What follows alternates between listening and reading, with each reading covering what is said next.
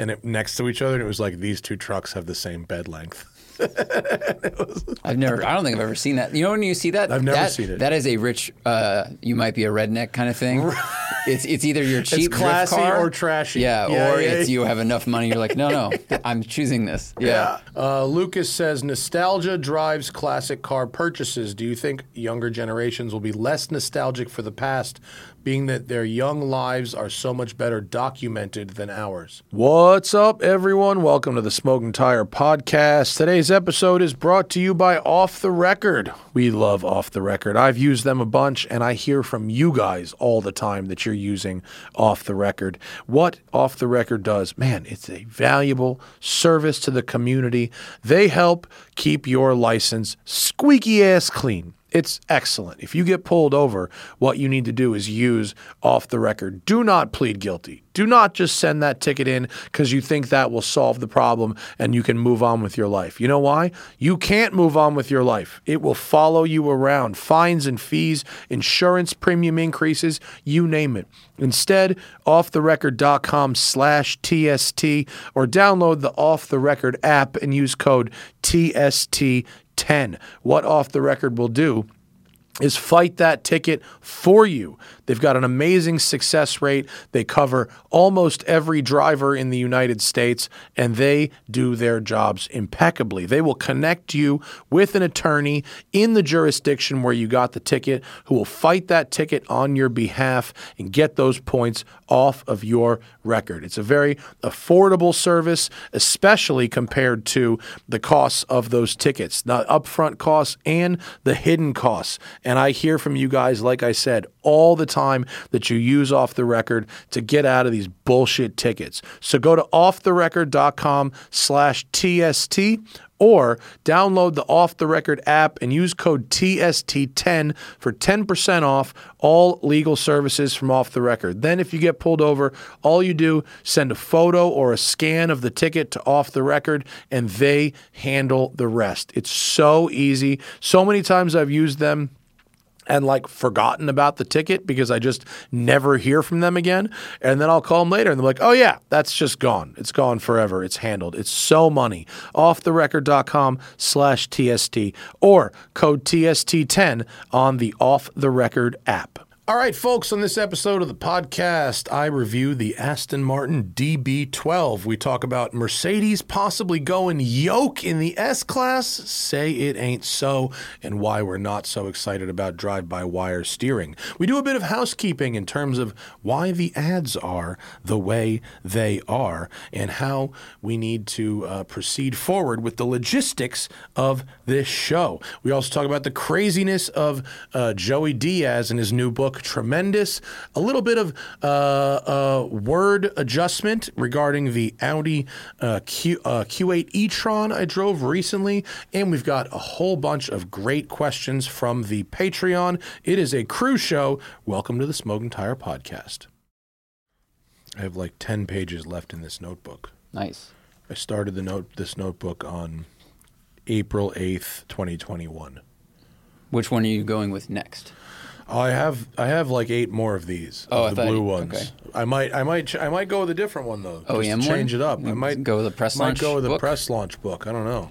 Aston Martin threw a pretty nice one in the uh, in the old swag bag. I've been using the Hyundai Santa Cruz one because it has Pretty- a pen holder Ooh, that's nice. and it's thick leather. I really like it. Pen holder's good. I lose all my pens. Yeah. I don't. I have slots in my backpack. They're still gone. I actually got a pen holder that goes around the that like straps to the outside of this, but then it doesn't lay flat. It like sits up like that. Mm-hmm. right, and you can't pen. slide it in next to your laptop and Right. stuff. Yeah. It's Yeah. Not, it's there's not there's no no perfect solution. I don't I don't think. but funny the that- one that's on the spine that's probably pretty good. The uh, the Hyundai Santa Cruz has like, you know, an equal amount of storage on their notebook as it does in the bed of the, Bed of the truck. The bed I saw. I mean, I, it's you know it's obviously sort of like bullshitty, but and I don't like memes, but I saw a very funny meme that was like it showed like a Honda Acti pickup truck Mm-hmm. and like a giant fucking TRX Ram and it next to each other, and it was like these two trucks have the same bed length. oh my god, that's And it incredible. was actually pretty funny. What's what is the TRX? Is five foot, 6 I'd foot? probably five. I mean, I didn't. I didn't like sit there and fact check the No, no, I meme know you're not. Um, and do the. And the Acti is probably a little narrower than the TRXs, but like, yeah, it's probably pretty close. Like, in terms of like actual hauling capacity, it's probably pretty close. Uh, five five foot six, five foot seven, Yeah. So what is the what is- sixty-seven inches. What is a Honda Acti bed? It's going to be like in millimeters. They're not going to have a fucking U.S. metro U.S. number for that. Uh, six foot four. They're the same. wow. Yeah, that's funny. Yeah. It's the mini truck. That's It so is. funny. Yeah. I mean, uh, like, I only have a couple friends who like now my the sample size of Matt's friends does not really intersect with like people who really need trucks. Yeah. But I have a couple very utilitarian friends. Mm-hmm. A couple, one of whom drives a fucking Acti as his truck. It's got the it's got like the lift back fucking it's on like JDM little wheels. It's a 3 cylinder What's he use it for? he um he has like uh like four or five Airbnbs in Palm Springs. And that's just like his maintenance, Hmm. furniture moving, gardening, like I mean he's not towing a fucking you Right. know, he's not towing a race car with it, but like he throws shit in the bed and moves furniture with it like all the time. If all you have to do is carry lightweight things, like Yeah. gardeners and, and pool cleaners all use the same Yeah. two wheel drive small Toyota pickup truck. Yeah. And they last forever. Yeah. And like the, the Maverick will be the same thing. Yeah. Uh, hi, everybody. Cruise show today. Uh, this is, I think, not, no, we have one more show we're recording tomorrow before uh, we leave for our uh, UK podcasting road trip. Uh, if you happen to be listening to us in England, which is a decent possibility, that's our second most popular country. We're going to be at Goodwood Festival of Speed. We're going to be doing live podcasts at the Lotus. Stage, I guess it is, on Friday and Saturday. Uh, we've got the Kaiser, who is a uh, a guy who started out, I, I guess, doing like almost like video game car renderings, and then uh, and then has actually built some real cars out of it. Um, and Yeah, he designed some body kits and things. He's things. a great follow on Instagram. Holy fuck, he's got 990,000 followers on Instagram. Damn. Uh, great, uh, great fucking car designer. That'll be really interesting. And then we've got Jensen Button. JB is going to be on the show. Um, and I don't know, I don't know if he put it on his Instagram. He sent me the pictures. Did you see JB's singer? Did I send it to you? JB's singer, Cassis Red. No way. Yeah. Oh, you told me about that. He got it. He, He, got- he was like, he was like, mate, you're not going to believe what color I got my singer. And not only did he get Cassis red, he got in Cassis Every British red. person you do an Same impersonation accent. of, It's the same. It's all It's all the same. It's all Magnus. It's all the same. It's They're all funny. magnets. That's funny. Uh, asymmetric seats. He got the bucket driver's seat Yeah. and the comfort passenger seat. Cool. Which is a fucking G move. Yeah, it's smart. It's pretty G. That's really cool. Yeah. I've never. I don't think I've ever seen that. You know when you see that? I've never that, seen it. That is a rich. Uh, you might be a redneck kind of thing. it's it's either your cheap drift classy car or trashy. Yeah, Yeah, or yeah, it's yeah. you have enough money. You're like, no, no, I'm choosing this. Yeah. Yeah. So uh, JB will be on the show, and then uh, we're going to be doing Sunday the 16th in the evening at Caffeine and Machine outside of uh, Stratford upon Avon. And caffeine, you, you won't, you don't need any special tickets if you're at the Goodwood thing. If you're if you're in Goodwood, just come. Um, if you're going to be at, if you want to come to Caffeine and Machine Sunday, July 16th, you will need to buy a ticket and you will get be get you'll get it on the caffeine and machine website. I don't know if the link is up just yet, but I talked to them yesterday, and they will. Um, the uh, what do you where where do you go? Go go to Yard. oh yard tickets. It's going to be in the yard tickets section, and it will say you know live podcast smoking tire. All of the money we're selling tickets. This hundred percent of the money will be going to charity. Um, they have a mental health charity with kind of a funny name. It's like yeah, I love you, man. It's the same the- the thing that the I love. That's the I love you, man. Is the Series. sh- series that they do, and it's like a live podcast, but it's not recorded. It's just a live chat, and they um, they give all of the charity Uh, it's just something about like living not miserably or something like that. Uh, I, I can't remember the exact name of it of the of the charity they do, but it's something about uh, mental health and not being miserable and and whatnot.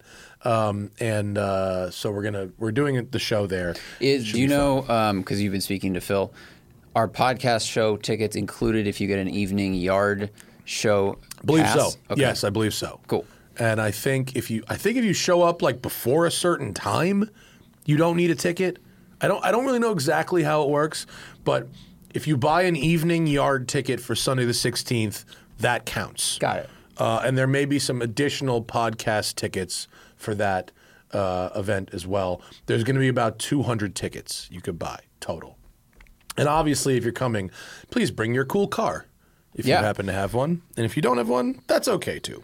There will be cool cars there. Yeah. Uh, speaking of classy and trashy, the the most recent "Are You Garbage" episode, it was. It's really funny sometimes, like how uh, little certain people know about cars, and I just like when I listen. The podcasts I listen to are not car podcasts. I listen to history podcasts and comedy podcasts, and and you know Segura obviously is a huge car enthusiast and knows a lot about cars.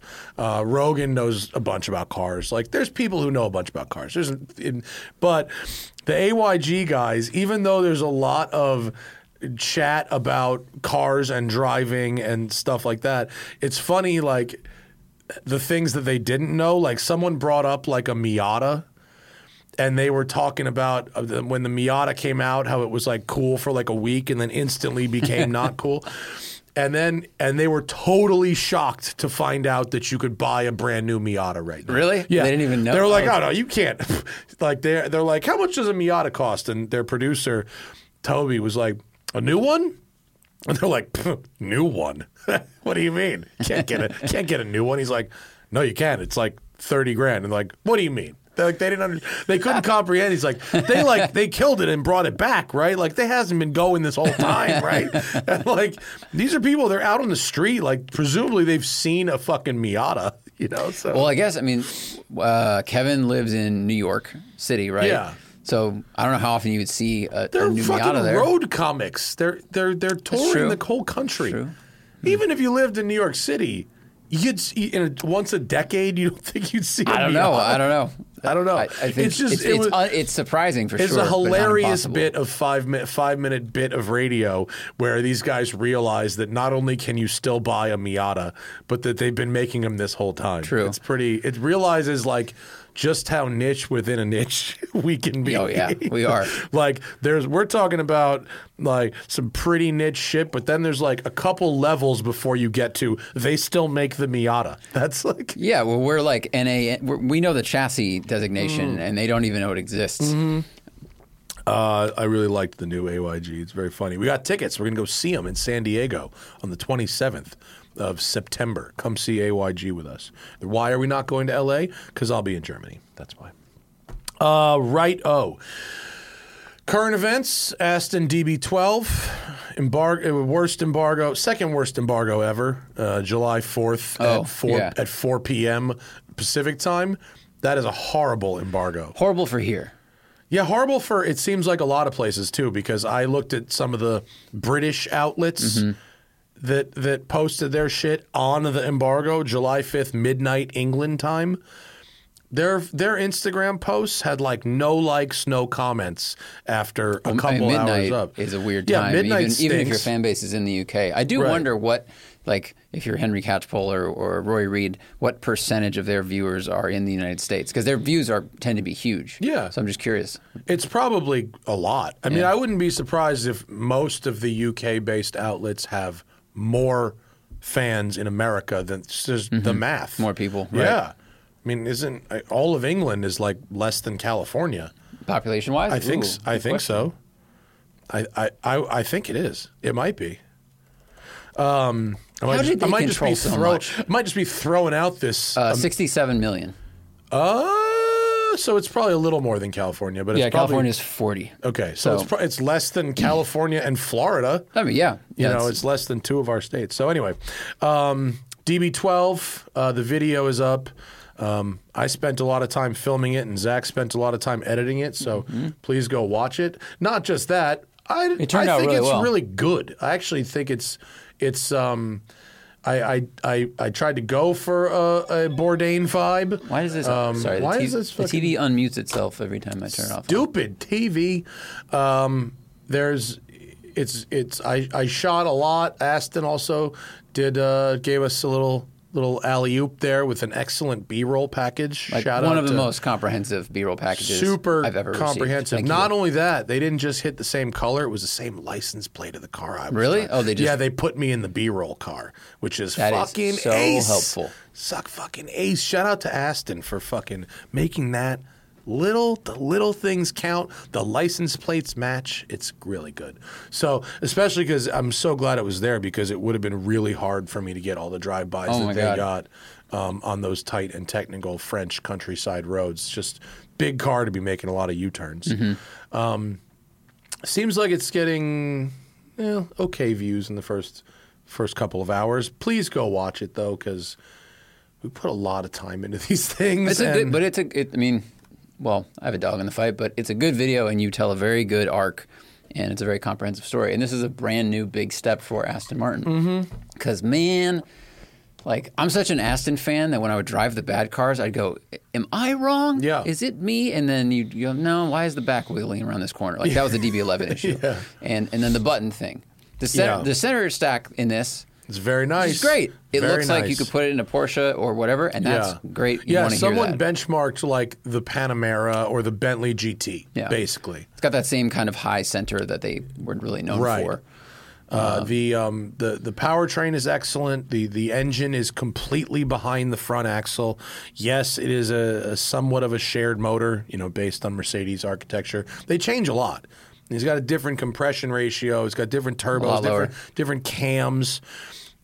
Does that really change how it feels compared to how it feels in a Mercedes? Like eh, it's subtle. Did um, this makes peak torque at like three thousand RPM, which is a little Yeah. higher than Mercedes? Did Yeah. you notice that being a thing or I did feeling it? in the when you went to launch it.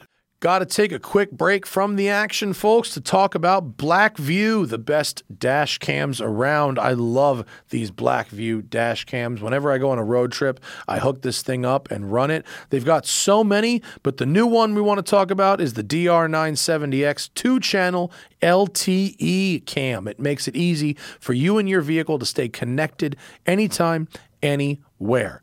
The BlackVue DR970X two channel LTE offers superb 4K Ultra HD image quality and easy LTE connectivity with the built in SIM reader. It's got two cameras, front and rear, and the front camera capturing that detailed 4K Ultra HD footage, and the rear camera providing excellent clarity in any lighting conditions. Then, with the free BlackVue app, you get Wi Fi or cloud connection with impact notifications and live view, and those videos download directly to your mobile device. With native parking mode, it can be hardwired to your vehicle's fuse panel, automatically switching to parking mode when the ignition turns off.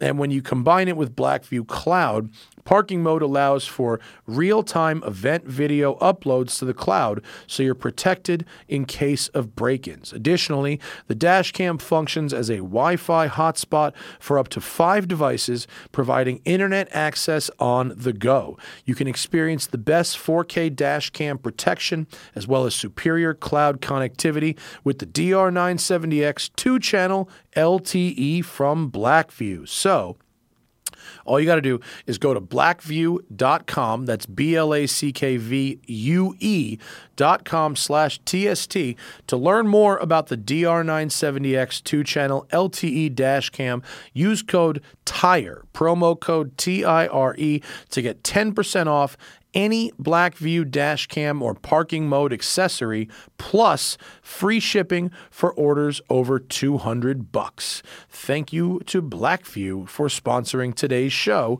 and now back to it. Because it's a torque converter and not a dual clutch, there's only so much it lets you brake boost it.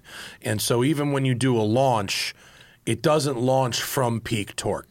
It engages and then and then it comes up a little bit. So uh, it's not the it's it's not a it is it's got a bunch of torque like it, but it's not.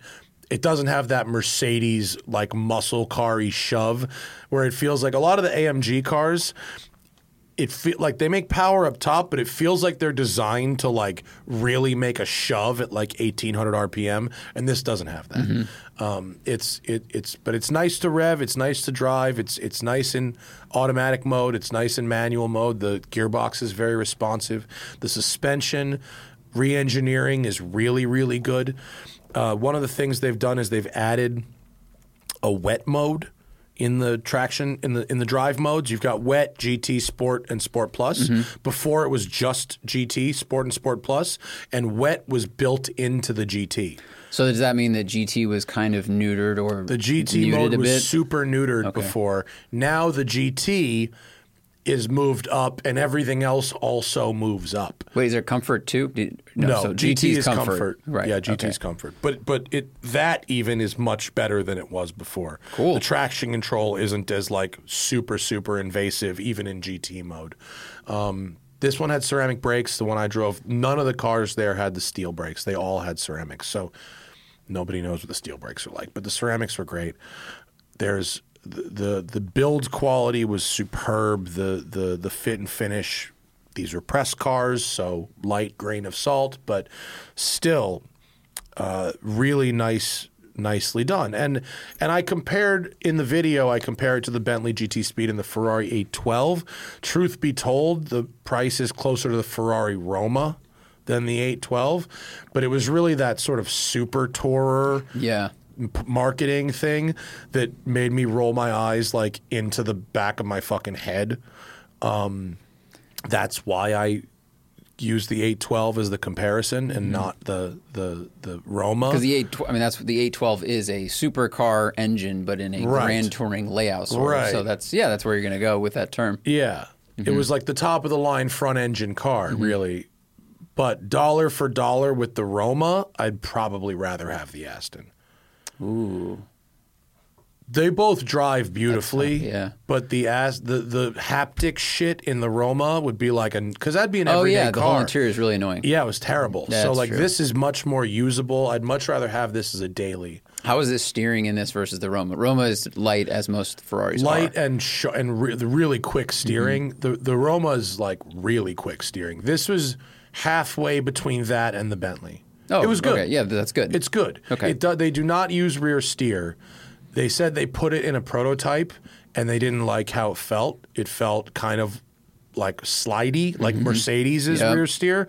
And I, I told the, the head the head engineer, like, yeah, like Mercedes does it badly and, and Porsche does it really well. Mm-hmm. And he said, but there's other things about Porsche that make that, that rear steer work as well as it does. The fact that it's like rear engine, it sort of helps.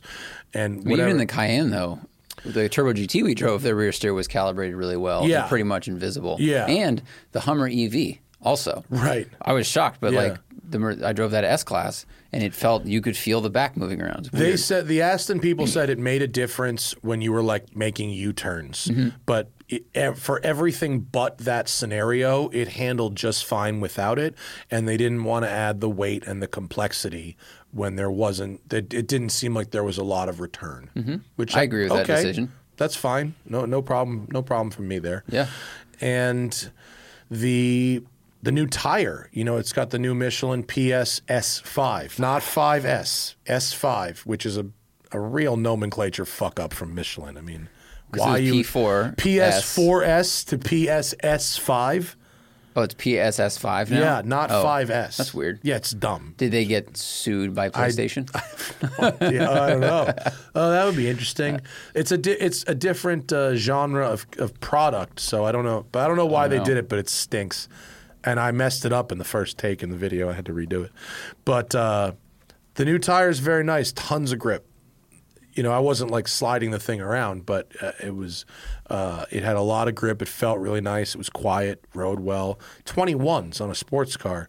Good. and still still rode well. I mean, I feel I, I say good because I feel like we've driven a bunch of cars in the last month that had 22s and 3s. Mm-hmm. I think the S class did. Like the more the more we delve into the luxury or of course SUVs, they put the bigger brakes on, but then Yeah. they put the bigger wheels on, and then the ride usually suffers. Yeah. So. Uh, okay. But overall, I think, as I said in the video, pretty much the most well-rounded Aston I've driven in a very, very long time since like the 2016 Vanquish, uh, which was a naturally aspirated. But then when they put the eight-speed gearbox, that was very well-rounded. This is the the best since that.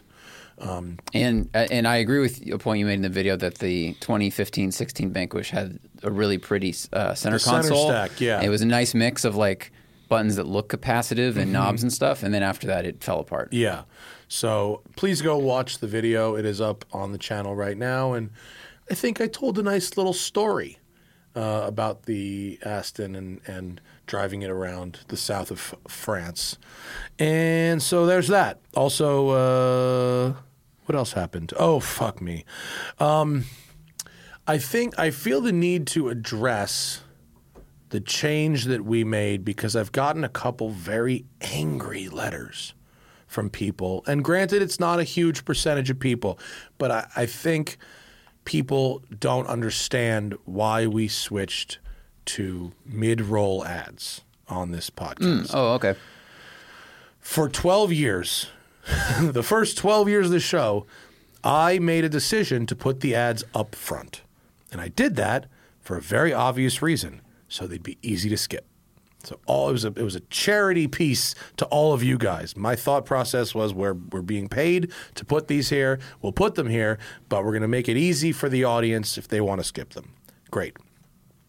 Slowly over time, almost all the other podcasts, not almost, all the other podcasts that I listened to went from up front to mid roll.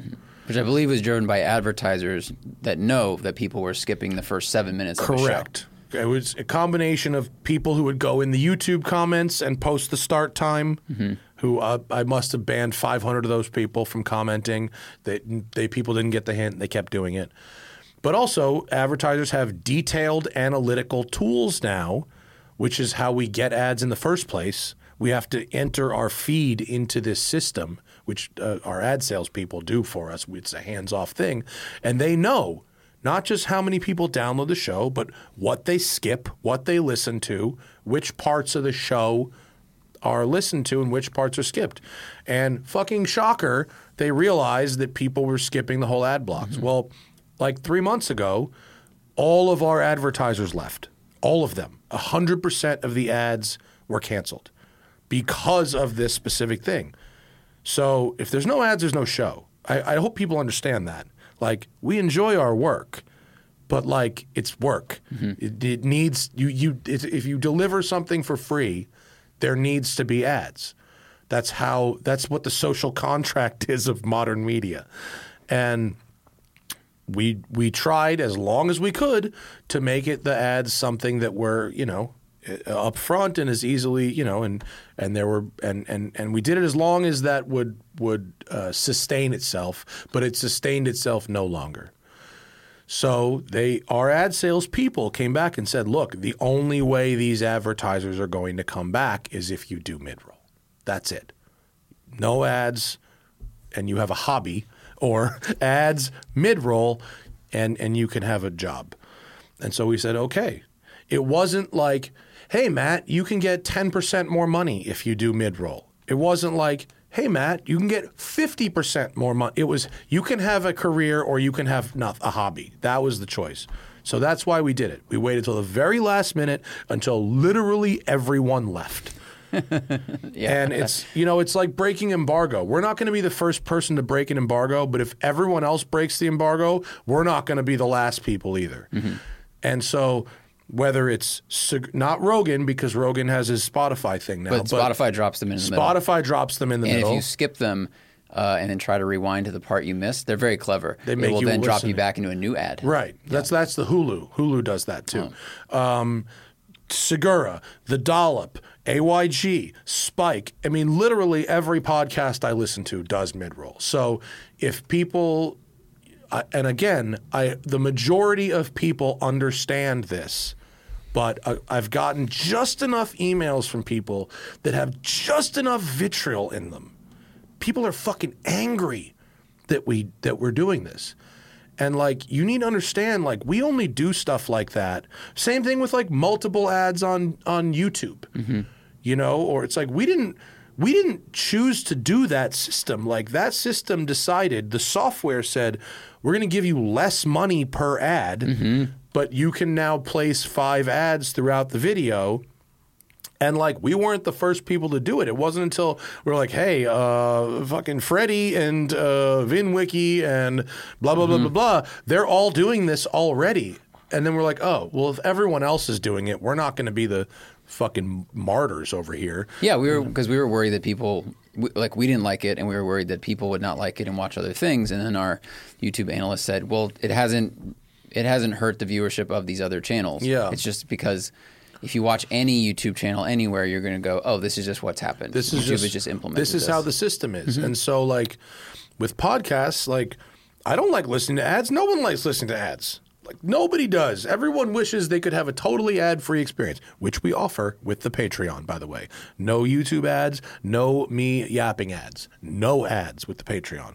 But I just I, I I not that everyone needs to know the nuts and bolts of how the job works to every little bit, but like what seems pretty obvious to us, which is just that this is how this this is how content delivery works now, and it's like a systematic thing. It's not just like our choice to be greedy.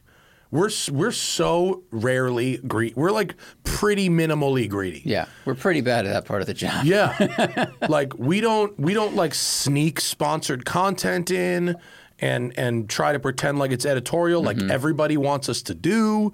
We don't you know, we don't make the guests sit here while I read an ad like other people do. Like I understand that some people might find that to be less quote jarring than cutting away to an ad, but like I'm not going to make the guests sit there and listen to an ad, and I'm not going to take away from a good conversation and go, "Let me stop the show right now to read this ad." And oh, by the way, where were we?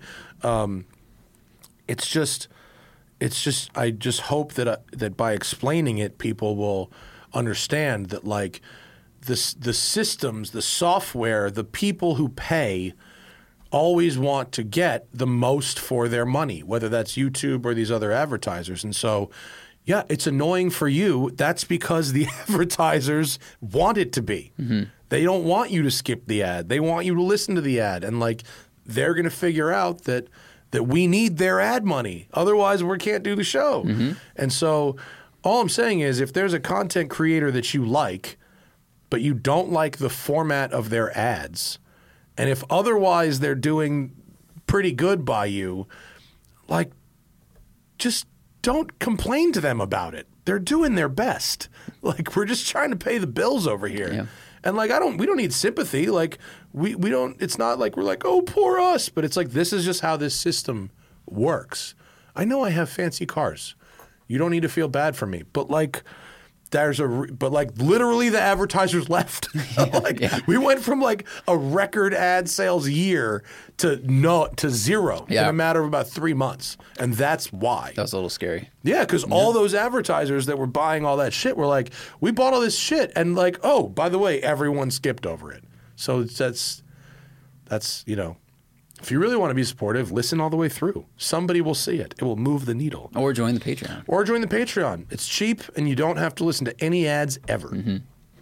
So, I don't know if that's a rant or an explanation. I'm I'm not trying to be a bitch, but like I just I've dealt with the same angry email enough times now that I feel like there isn't a clear understanding about how the system works because I don't I don't know because I'm on the inside of the system, so it seemed kind of obvious to me that that was what was happening, but but maybe not, maybe not. Um, shout out to Joey Diaz, Joey Coco Diaz. I just finished his book, Tremendous. Finished it in 24 hours. 200, that's how great of a fucking book it is. 225 pages. I finished in 24 hours. Blasted through it. It is tremendous. He's a fucking maniac. Yeah. His life is crazy. It is insane. Yeah. He has he has the nuttiest stories that he Yeah. tells very well in all of his comedy. Yeah. But holy shit, he, He has, didn't just do a couple of crimes. He did a lot of crimes. I mean, he talks he talks about like in the book, there's probably 50 or 60 individual robberies he mentions holy shit. the details of in the books. No way. He stole a lot of things from a lot of people. Yeah. He's like the most honest criminal ever. Yeah, and it was an interesting, an, a very interesting story of him going from, and it's not like he was a criminal because he was a bad guy. He was a junkie, and he and he just kept getting that cycle of he, being. he was on coke. oh yeah, Yeah. all the coke. I mean, he talks about coke a lot, but I didn't know if he was also on heroin or something else. Okay, yeah. There was one point, it was very funny in the book, where he's trying to figure out how to get off coke, and he realizes that if he snorts heroin, he doesn't want coke. And he wrote, he actually wrote some letter to like the FDA talking about how he thinks heroin should Love be. ex- That's the shit most that he- cocaine letter I've ever heard. the shit he heard did while on drugs was like crazy. He called he called the cops on himself like five times. Oh man, can I borrow that book from you? Yeah, I borrow. I got it from the library. Oh, okay. So um, I can get a library yeah, yeah, uh, Hannah. I was buying so many books, and I like buying books. To I like supporting the authors and all that kind of stuff. But Hannah was like, "You're buying so many fucking books," and and and and she was buying books too. And the books that she was buying, like fifty percent of them, she didn't like Mm, right. and she would she'd feel bad about bailing on them like uh, 50 pages in she was like this book sucks But I paid but for I it. bought Sunk it cost fallacy. and so Yeah. she joined the library which not rocket science to do. And uh, and so now we're we've been getting books from the library. I almost had a fucking panic attack because I thought uh, uh, Henry Grabar who we're having on the podcast tomorrow who wrote Paved Paradise library book brought it to France thought I left it in the hotel room Oh my God, I was that like fine will be thousands of dollars.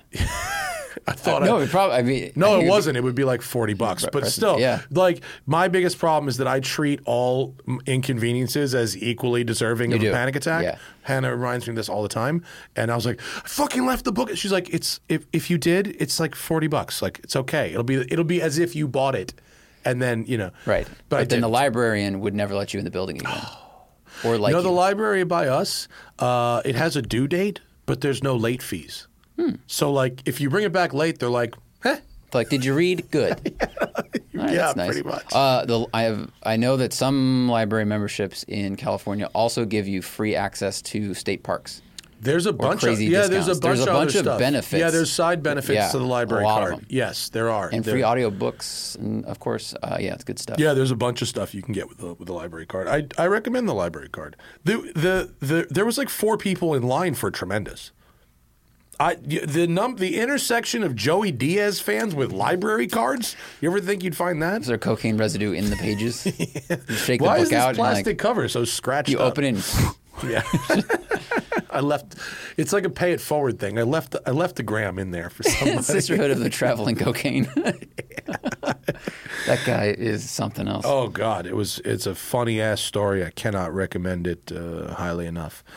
Uh, a couple other people uh, emailed me, somewhat pedantically, in my description of the Audi Q8 e-tron from last week.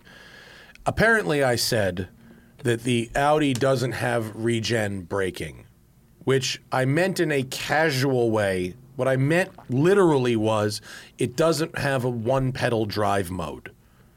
Oh, So it does recuperate some power mm-hmm. when you hit the brakes. It has a regenerative capacity, and when you brake using the pedal, it recovers some energy. But it does not have a one pedal drive. I casually, I, this is one of the things with EVs, is the terms, you can't use casual language with an EV. You know, if you say kilowatt instead of kilowatt hours, mm-hmm. or if you say it doesn't have a regen instead of saying it doesn't have a one pedal drive, you can't be casual with some of this stuff. And like, I get it, but like, leave me the fuck alone. Um, but I, I mean, when you said it, I also thought it just didn't regen at all. I was like, that's an no, interesting choice. that's like all, all um, all AC powered EVs, like a DC, a basic old school DC. Like when I drove that electric DeLorean Mm-hmm. prototype, the one that's now in the lobby of Google. Yeah. That was a DC motor. DCs do not have any regen. It's just No capability. Power, battery to motor to out. All AC powered pretty much has does have some kind of regen. It's just does it have a, a one pedal system where it defaults to recover when you take your foot off the gas, or does it have a, a coast and it, and it regenerates when you hit the brake? Audi and So the Porsche. Audi and Porsche, they do they don't activate. You don't reduce your speed until you touch the brake pedal. Correct. That's what I. That's what I meant to say. If I used the wrong words, uh, I'm sorry, but I was being a little more casual in my conversation, and some of the nerds took that as offense. All modern electric vehicles that you can buy have a regenerative capacity. It's just does it is it activated by the brake? Is it activated by taking your foot off the accelerator pedal or some combination of the Right, two? and then some don't will not slow you down to zero even when you lift off the brake, uh, Mm-hmm. the, the throttle pedal. So that's another. That's like a third option. Yeah. Going back to the Ford after the Audi, one pedal driving is such a nice thing to have in an electric car. Do you? Uh, I was talking to a bunch of the journalists on the Lotus thing because we were just talking about what we like in EVs, and um, a lot of us like the one pedal driving thing. But someone was commenting that their their mom has an EV and doesn't use that system very much. Like they like going to the brake pedal. Yeah. Have you talked to either Hannah, Hannah. or your parents? Like, Hannah turns it off. Okay. Every time I get in the car, I set my seat, I set the mirror, and then I activate one pedal driving. so why does she not like it? I'm just curious. No judgment. She just doesn't. She just it just doesn't. It it it feels um, too different from what she's used to. Mm-hmm. She she wants electric driving to come to where she's at.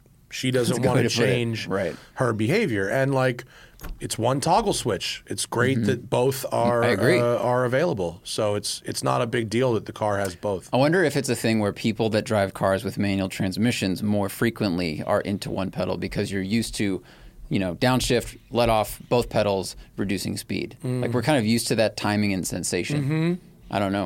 Or Mm-hmm. Could we just like the game of, ooh, can I time it right where I lift my foot and it comes to a stop? Yeah, I'd love to see what the cross section is of of people who prefer one pedal and what their history and experience is with cars versus people who who don't Yeah. like it and what their his what their experience has been with cars. I think uh, that does that could make sense. People who who use the gearbox to slow the car down, who are used to that, might like it better. I just think if we're gonna go computer driving, like let's just go all the way. Let's go all the way to computer driving. Like I just I like it. I don't Yeah. know why I like it. I think it is a little. It's a little bit of a game of will I time this correctly, and uh, I hope I'm not using the brake pads, brake dust, carcinogens, all that stuff, and also just reducing wearables is Yeah. awesome. The fact that you can slow down without having to change out your brake pads every six months is sweet. And in the in the Ford and in Teslas, it's if the regenerative braking is very predictable and it's very easy to get. I almost never use the brakes in the Ford at all. It's very easy to judge your your slowing down. Um, uh, what do you? How fast it scrubs speed and where it will come to a complete stop. I could easily come to a complete stop right where I want to without using the brakes. It's not very hard. But um, yeah, Hannah just doesn't like it because it's just different from the other stuff she drives. So yeah, Cool. Okay. that's all I really have on my list. Did you you had some links up on the show? Was there something about the military Hummer that you had? That No, we- that's old. Oh, that's just old. But uh, Did you have some update of something? well, there's a Mercedes story, oh, you yeah. saw that. Yeah. and then the irony of this Mercedes, the new S Class could have a yoke and more physical buttons at the same time. yeah. It's like it's like two steps forward, one step back, right? That's uh, Brussels sprouts with bacon. Yeah. I use that reference too much. I just realized, but this is a funny thing of one step forward, one step backwards. Um, I like the button look though. We will probably get to a point where, and, and probably not very far away, where variable ratio steer by wire is a reality and safe and dependable. Yeah, probably. We've now we've stopped talking about brake by wire. Yes. We bitched about brake by wire for like a year or so and then kind of stopped. And now most people, even enthusiasts, are not likely to know if their car has a brake by wire system or not. True. And I mean, like the NS, the new NSX has it, and the new The- Type I S think has the it. Corvette has it. Yeah, And the C8 and it like you have consistent pedal feel, or sorry, pedal pressure, not necessarily feel, but it they can tune it to make it feel like the brakes grab really early or really late, and all that shit. It's the same with steering; you can program all these things. But um, but even I I guess. I guess you know we'll see as they develop it. If it gets good enough where all you have to do is turn your hands 90 degrees and never do hand over hand, I guess the question is is that better somehow or is it worse or does it not really matter? Is it just the way you operate it, the way you operate it? Yeah, I'd love to try a prototype and see if it is if it's intuitive or not. Drive the one Toyota to, made, right? To me, it seems like solving a problem that isn't doesn't exist. Uh, but Mercedes is also the first company to come out with a, a level three system. Mm-hmm. And so, at least if you're going to imply that you don't need to steer so much, that at least they're the they're the only ones who are selling a system where you don't have to pay attention for periods of time. So there's that.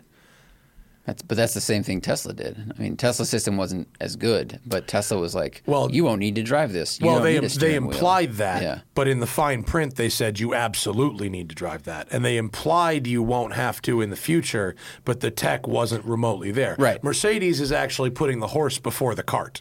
And then yeah, and then telling you about the cart later. Right. That's true. So if if they if they're if they go fleet wide level three, and then they start taking the normal steering wheels away with full steer by wire, at least that's the correct order.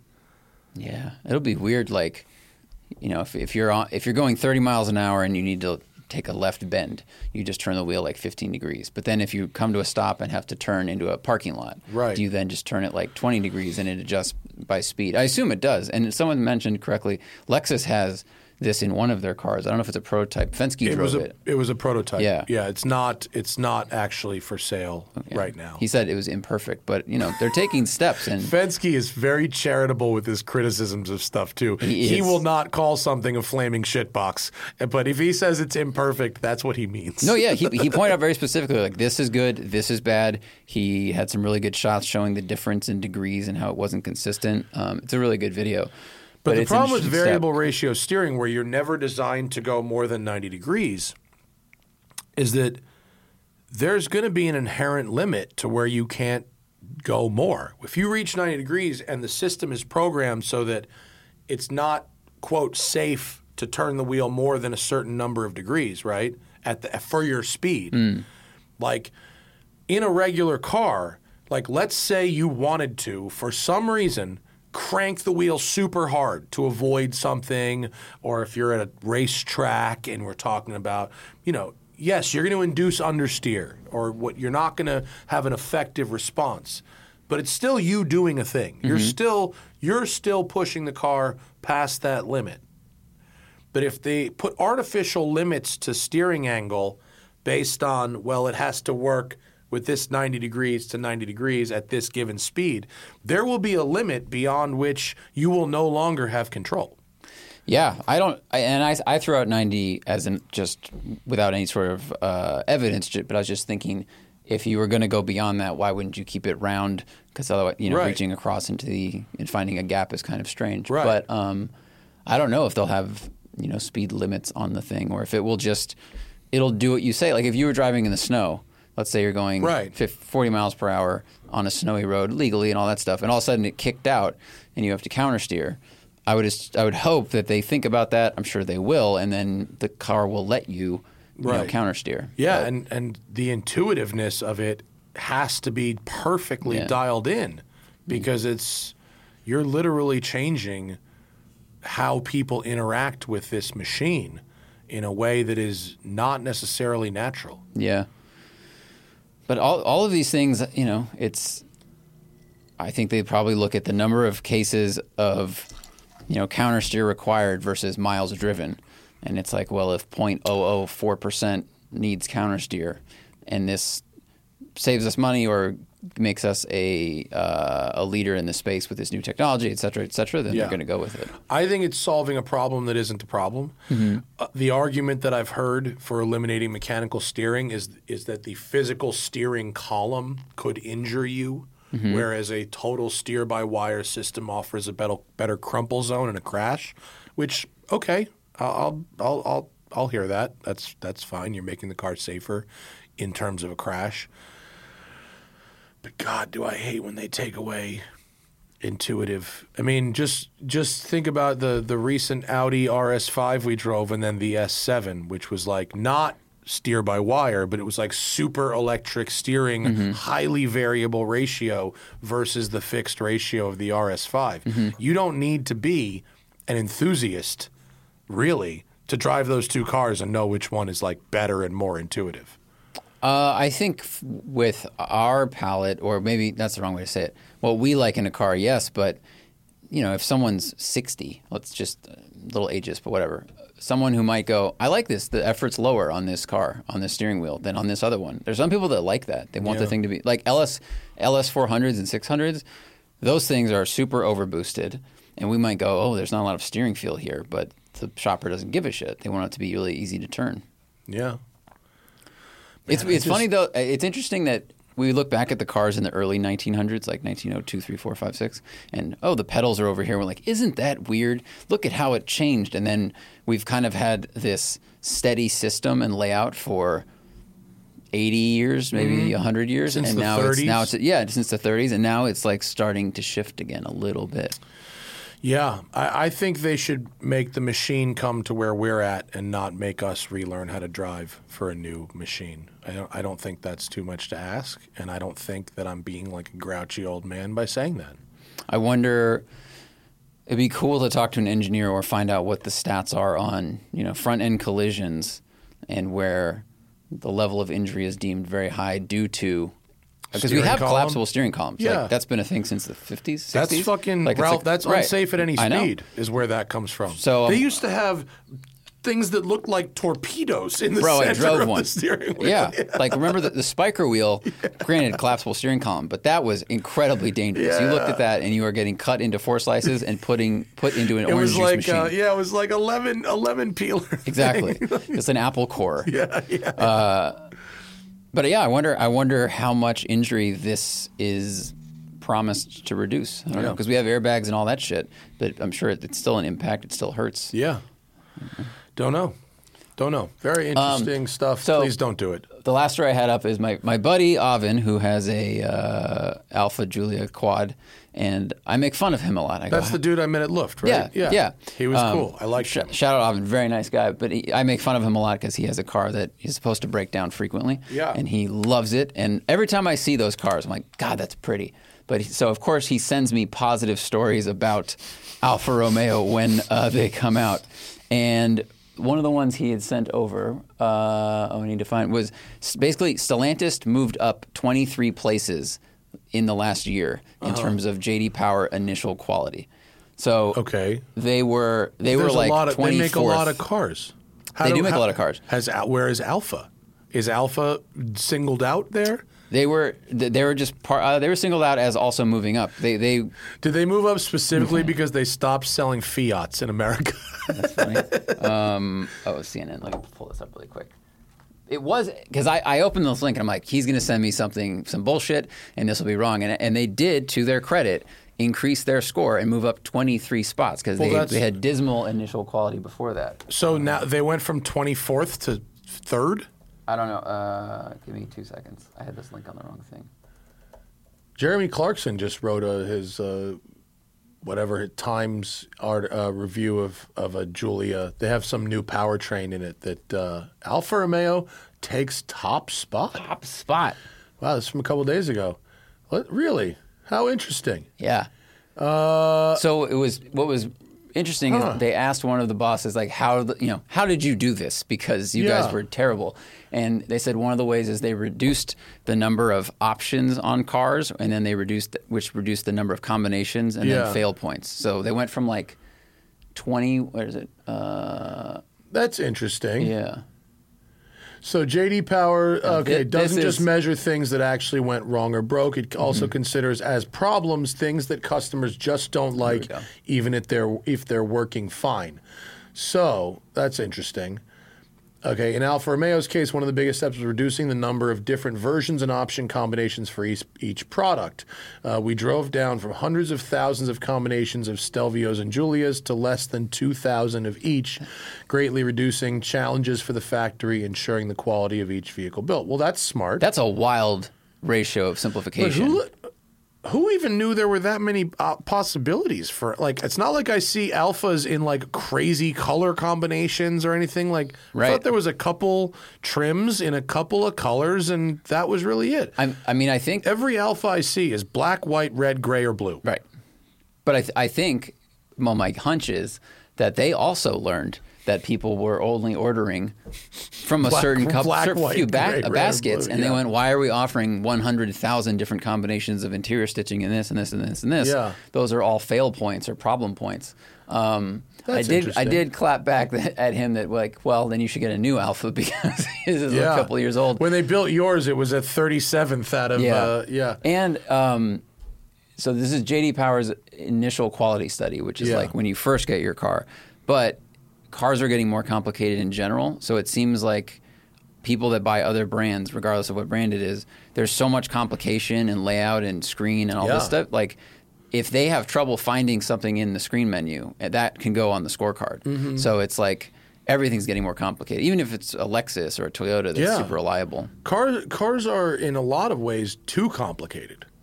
At times, yeah. There's there there doesn't need there's so many ways to do stuff. It took me I'm I'm more or less an expert and it took me like 25 minutes to figure out how to turn off the lane departure thing on on the Q8. Like why did that take so long? That should be very easy to do. Like just little stuff like that. Um, and you and they really need to have uh, dealers train really well and also encourage people to take the time to sit there with the dealer and learn how to do that kind of stuff because it's it's complicated. Yeah. When I drove the S class, I I was sho- I was shocked at how quickly I was using the menu, and then I realized it's because I've driven 'Cause you've driven two the other SL Mercedes before it. the- yeah. and I'm like, oh, I'm starting to understand how the system works. So Yeah. like, if you're an owner, you'll get it, you know, after a little bit, but. Uh, initially, when we get in these, some of them are much more complicated. Bro, than the others. SL was like that was there was way too much going on there. Yeah. And, And- the EQEs and S's, like the hyperscreen, Mm-hmm. it makes it more complicated for me. Yeah. I really hate to go back to the Mercedes with the yoke. I hated it when Tesla said it, and I hate it that it was in this article with Mercedes. That they're they're one of the reasons for going with the yoke is to make the the screen easier to see. Like if you need to take off the top half of the steering wheel to see the gauge cluster, you've designed the gauge cluster badly. Like other people don't have a problem with this. I drive cars with round steering wheels mm-hmm. all the time, and I can see everything I need to see in the gauge cluster. It could be an Audi, it could be an Aston Martin, it could be a Range Rover, it could be a, a Hyundai, Yeah. and I can see through the round wheel in the gauge cluster. Right, but the business case is that now they, regardless of your height, you'll be able to see everything. Because sometimes we've driven cars where I can't see something Right. and you can, or vice versa. That's true. Yeah. Also, a badly designed gauge cluster. You put more information you can down fix low. the problem of designing the gauge cluster better without having. It's one of the actually one of the one of the things I I find to be very nice about the Tesla Model Three. You hear that, Tesla people? I'm to say something nice about a Tesla. Is actually because there is no gauge pod. Because I like my steering wheel real low because I have short T Rex arms, hmm. long torso, short. So I like a low steering wheel. I can put that steering wheel wherever the fuck I want, and it does not affect the vision of the speedometer and those other things. Now, granted, they're not in the right place; they're over here on the side. Well, that's why I think the Mach-E move is smart, and Lotus, the Lotus Eletre, which these are photos, I'm not breaking embargo, has the same thing.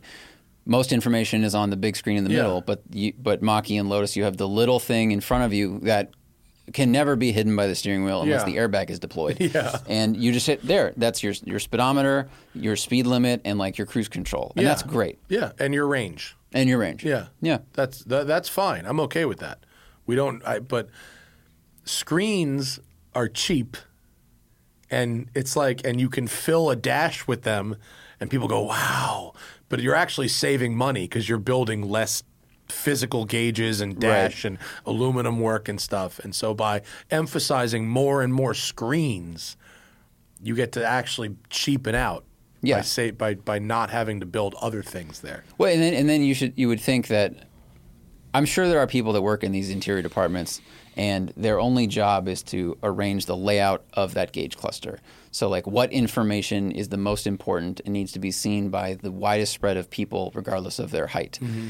And so most of the time we all can see the crucial stuff, but every now and then we'll get in a car where the you know speed limit which it's supposed to detect as you pass these signs sometimes is hidden behind the steering wheel mm-hmm. and you're like that is one of the most crucial pieces of information Yeah. that this car can present Oh, dude, Lamborghini. When I had the uh, the Urus Performante, you know they have the they have a digital gauge cluster in the middle. All Lambos have a digital gauge cluster, but the temperature and the fuel levels are outside the digital cluster on the very edge Hmm. of the binnacle, and in fact are totally hidden by the steering wheel, which is how I ended up run, almost running the car dry because someone and it's not a, it's not a big deal. Usually these cars come full of gas.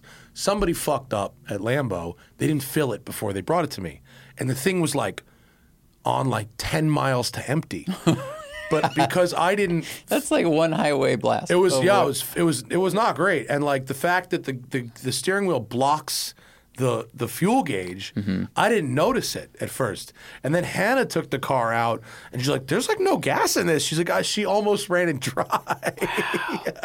and it's i wonder like i'm sure the car has a warning that pops up but it may have popped up on the drive over Yeah. before you guys got Yeah, it and you it- hit okay yeah, it did not. and not. then it clears that away It didn't. Yeah. so it was whoops. yeah that's funny yeah. So you got to make sure the, the fuel gauge or your range gauge. It's hard. There's so many things because then because now you can change. You know, the, the right side gauge. You can like select. You want to see your GPS or Right. your range and your trip uh, trip information and I whatnot. just but- I'd rather just give me one screen to do the things that need to be on a screen. Real gauge. I mean, they're never going back. I'm mm-hmm. this, I'm I'm beating a dead horse. Right. But like, God, I just I, I really just I want to I want regular ass gauges. I don't want a glowing thing in my face at night. yeah, I, I think feel like it's fucking my eyes up yeah, it could be. compared to like- compared to old school gauges. Well, our time with uh, because I went and saw the optometrist like two months ago, and it's my proximity to screens and the frequency and duration at which I Yeah. use them. She's like, "Yeah, your eyes are having to focus at very close distance, a long time and being exposure, and the the brightness of a screen with darkness behind it. That contrast challenges your eyes a lot too. Yeah. Uh, I feel like it was nice when heads up display is nice." And then maybe in the beginning when they had two analog dials and like a little screen in the Mm-hmm. middle that could show your turn by turn, and that was like that was enough. Yeah. I, I don't I don't need a it. glowing screen in front of my face, especially when I'm driving at night. Yeah, It's not- If you can't, and if you can't dim it uh, like significantly, Yeah. it is really annoying. And if the blacks aren't Yeah. black, you need like a good screen for the blacks to be black. yeah, Aston Martin was like all about the blacks of their new screens on there, which I didn't drive it at night, so I couldn't actually verify their claim. But they say that uh, the blacks are very black. all right. So let's go to the Patreon. Of course, patreon.com slash the Smoking Tire Podcast. Get the show early. Get it without ads, folks. Get it without ads. We're offering it to you cheap. Never sit through an ad again. And of course, ask us questions for the live show and be the first to be able to purchase the uh, Smoking Tire watch collab with Notice watches, which I'm wearing uh, right now. This beautiful mint green. nice. Mint green, baby, for the winter. Um, I talked about it on the Pro Driver Show. Uh, I also have some Instagram posts about this watch, limited to 100 pieces, individually numbered. And we're going to be giving one away with a trip to Los Angeles. It's going to be fun. All right. We, oh, we got a bunch, huh? Mm-hmm. Yeah, okay, cool. Uh, Christian, update on replacing the Mach E. Uh, lease isn't up until first week of April 2024. Both Ford, uh, we may replace it with another Mach E. Um, other, we were looking at possibly the the new forthcoming Acura EV, but it's not going to be available yet. Uh, Volvo XC60 Recharge. Uh, they said if I wanted one for April delivery, I should order it by the end of September. So we still have a little bit of uh, deci- decisions to make and time to make it. Nothing else on the leaderboard. Lotus Eletre. Can can you talk about the price of that vehicle yet, or no? Mm, it's they hadn't announced right? U.S. pricing. Yeah, it's expensive. It's expensive. It's at least twice what you paid for the Oh Mach-E, yeah, okay. so, That's not. I no. mean, I threw the- it out as like kind of a joke. Even the even if we get this Volvo, it would be at the upper end of what we are willing to pay for a daily driver. In order to get the recharge with the air suspension and the wool interior, you have to buy the top trim one, which is like 75 grand. It's expensive. Mm-hmm. It's like it's really more than I would want to spend on a daily driver. Um, compared to replacing the Mach E, which we'd get the same one, which is like 55 grand, uh, significantly cheaper. Still a lot of money, but but um, those are but those are on the leaderboard now. And God, I loved that air suspension and that wool interior. That shit is nice. Yeah, looks good. Rides That's nice. real nice. Um, although interestingly, if I get the XC90, 500 watches. right? if we got the XC90 recharge, not the 60, which we do not need. Right, you don't. It is, we don't need a three row SUV. Tax deductible. I could take advantage of the tax thing that I complain about. Was all it the first time. year depreciation? The six thousand. Yeah, you could depreciate the entire purchase price in the first year. That's insane. Which, given that I've opened a second store, would be maximally beneficial. But I, I don't want to do it. I don't want. It's more car than I need. I don't believe in buying more car than I need.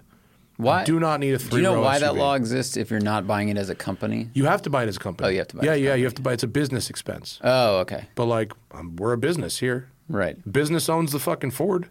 Oh. Yeah, yeah, yeah. That, it, but it's not because it's not it doesn't have the weight thing. It's not. You can't depreciate the first. I thought year. if the business owned it, it had to be only used for business purposes, or you have to log your miles for like this is business, this is it's not business. It's a it's a it's kind of a gray area. I mean, it's, you you do have to submit a report every year that shows how many miles are for business and how many miles are for personal use. But like, it's it's not something that the that they are capable of like tracking. Right. And they the just time. pull a lot of funding out of the IRS for that and like new bill. so, yeah, and like so much and so much of our work is is business anyway like it's whatever um nobody beats the whiz says uh, using turo for the first time in san diego uh, in san Oh, to rent a high-end ev the skeptic oh we'll come back to that other one uh, the skeptic side of me keeps remembering I've read some Turo horror stories, um, such as owners fabricating renter damage, car being misrepresented, etc., etc.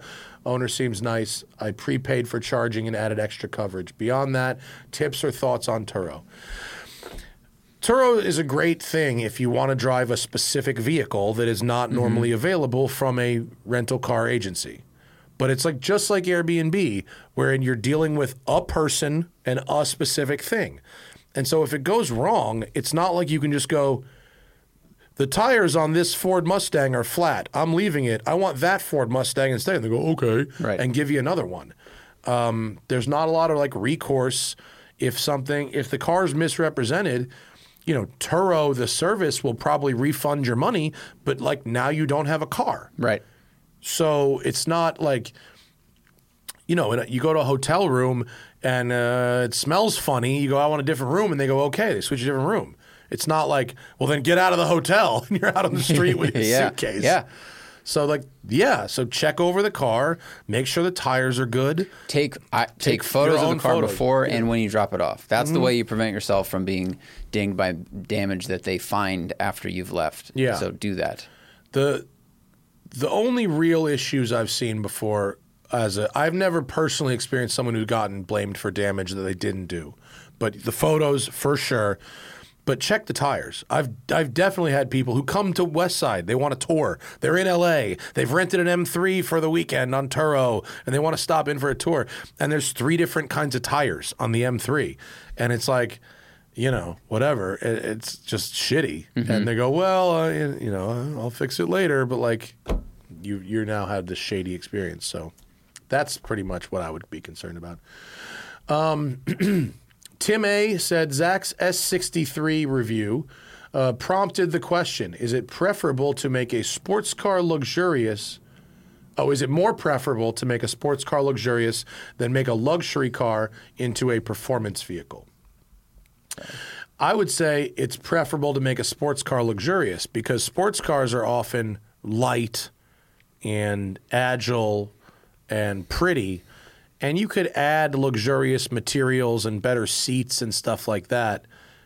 Where if you make a luxury car into a performance vehicle, you start with a heavy car, mm-hmm. and then you have to spring it really stiff. Mm-hmm. You have to put a ton of power, a ton of brakes, a ton of spring rate in there to make it do what you want to do, and you've ended up with a very heavy car. I think you also, if you start with a like a really luxurious car, it's hard to remove the things that make it luxurious in the process of trying to turn it into a good sports car. Like the S Class has, you know, amazing massage seats and all these things people have come to expect from a luxury sedan. And if you want to try to make it really sporty, what you need to do is take the weight out. But then people go, well, it's missing all of these things I like. Whereas if you take, you know, uh, like a 911, th- I think the Dakar is actually a good example. You, you've taken this thing that has a good structure. It's got a really solid structure because it's a good sports car, and then you have turned it into something that is a, quite different from what it originated as by adding suspension and adding these different like accoutrements to it. But no one's few people are going to complain that you took the sportiness out of it because you've really just added some more things. And if they don't like that it's heavier, they still sell the light one over there. Yeah. But I think I don't think you compromise the vehicle as much going the direction you said Yeah. as if you try to go from luxury to sporty. Yeah, I'd rather own the luxurious version of a sports car than the sporty version of a luxury car anytime. Mm-hmm. Anytime. Yeah, I'd rather have a 911 with comfort seats and extended leather package than an SL Mercedes or an S Class coupe with 700 horsepower mm-hmm. and, and a stiff suspension and 22 inch wheels. And like if you took the S class and then took out all the nice stuff Yeah. to make it a really sporty sedan for some reason, well now I just have a gigantic sports car that's too big, and Yeah. so I'd rather go get something smaller anyway. Yeah, yeah. Aaron, oh no, Aaron was responding to his, the other guy's Turo Oh. question. Uh, Lucas says nostalgia drives classic car purchases. Do you think younger generations will be less nostalgic for the past, being that their young lives are so much better documented than ours? No, I don't really think so. Um, I, I, I think that that the nostalgia for a car is driven by either the car you wanted when you were a kid and couldn't afford, and I think that's still the case. I don't think Instagram and phones and multiplayer video games and and uh, connectivity negate that. If you're a young enthusiast who can't afford a car at 16, you'll probably want that car when you're 40 or 50, and or uh, getting an idealized version of the car you did have when you were a kid. So if you're a young person right now and you've got a three or four year old Honda Civic Si, you may want the mintest Honda Civic Si around in that many. And and also, like, if you, you know, if manual transmissions are totally gone by the time you're at car collecting age, you may want a manual transmission. If if V8s are totally gone by the time you you may still want to have nostalgia for the V8. If you you might want the car that your dad took you home from the hospital in. Yeah, it's all, nostalgia. I think is just based on like the the. I mean, really, it's like dopamine you got when you had an experience when you were younger, and you associate you have like a strong association with that experience. So, like riding in a car with your dad, or we went to certain concerts when we were 16, and our brains are like, "This is the best music ever," and that's why so many people tend to listen to music from a certain part of their age or of their uh, when they were a certain age versus finding new stuff because Right. it's just like you loved it so strongly, like literally chemically with your brain, that Right. you're not going to like the new thing as much unless you're a very unique person. So that's why I think we see people buying original Nintendos for like, you know, way too much money on eBay because they're like, oh, I get to have the thing that I liked as a kid, or, you know, this card game, or this weird toy, or whatever the fuck. Like, I don't think, I don't know, I don't know if the advent of social media and like having I don't know if having a document like a photo of the thing you like will replace owning the thing. I don't think it will. I think if you have a positive memory with something, whether it's a car or something else, even if you have photos or videos of it, like that's not going to take the place of wanting to actually experience that thing. Uh, Ivan says, uh, in your opinion, what defines a true sports car? What compromises are needed to fulfill the recipe? Uh, all cars are now luxurious and fast with seemingly no sacrifices in order to enjoy taking rawness out. Is it true or just me who refuses to accept that's how progress works? Well, you certainly had to make more of a sacrifice in the past to drive a sports car. People with money who can afford a extra car don't want to make certain sacrifices anymore. I don't think there's anybody who's going to spend a hundred grand or even fifty grand on a sports car right now that will buy something without air conditioning, you know, or Yeah. or or buy something without uh, power door locks, you know, or or basic stuff that that has become kind of a given in our in our world. You could still buy a relative, and there's also mandated safety equipment, whether it's impact zones or certain types of lighting and airbags or traction control modules, et cetera, et cetera.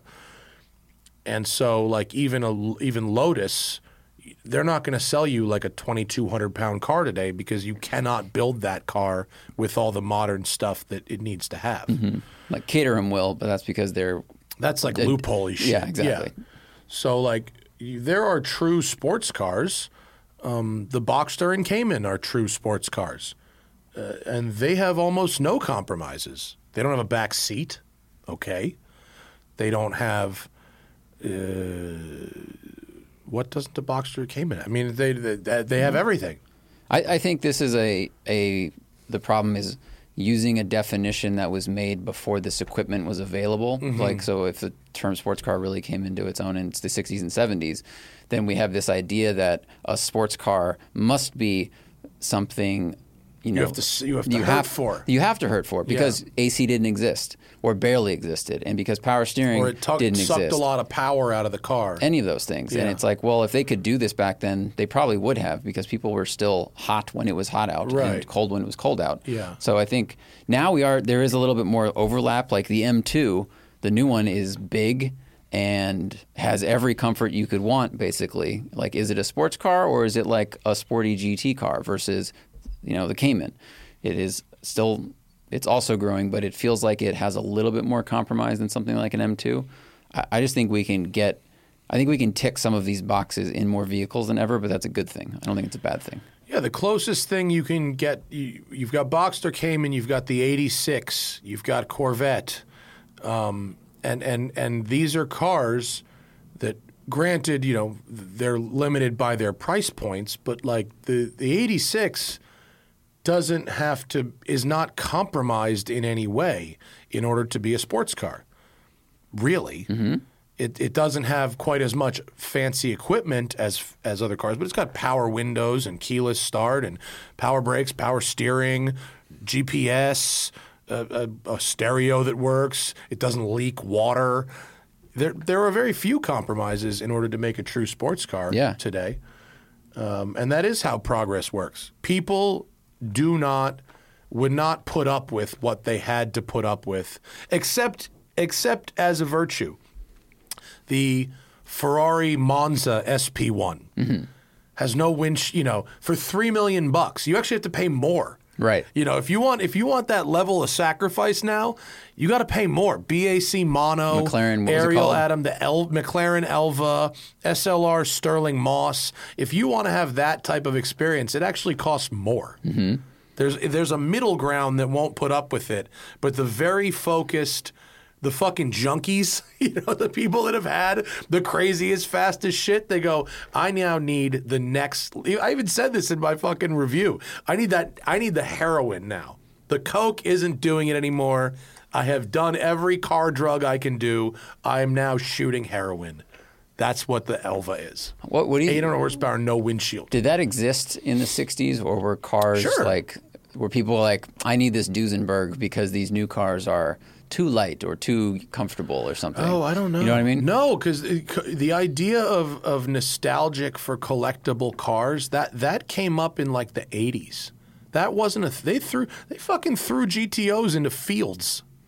You know, Well, I mean, in yeah, in the decade those came out, they were throwing them in the field. So like, and then these days, if someone races a GT3 car and they don't win, Yeah. I mean, it gets thrown away. And now the ones that win get kept because they've looked back and gone, well, those are worth a lot of money. Yeah, yeah. These might be worth a lot of money, but uh, there were people that drove cars from the 20s and 30s in the 60s and mm-hmm. 70s. And for a variety of reasons, history, collectability, their grandfather had it, whatever. But, and yeah, and there's people who were like, there was like, uh, uh, synchros, uh, you know, four on the floor. uh, Right, like, yeah. There's definitely those types of people. I don't have to adjust my timing while I drive. This Right, is too right, easy. right. Yeah, Yeah. yeah, It's just funny the way the the definitions just change. Yeah. you know, the bar just moves. but not. I don't think it's the the way that. Uh, I mean, the, I don't think people paid extra to have to have an experience like the 30s in the 60s.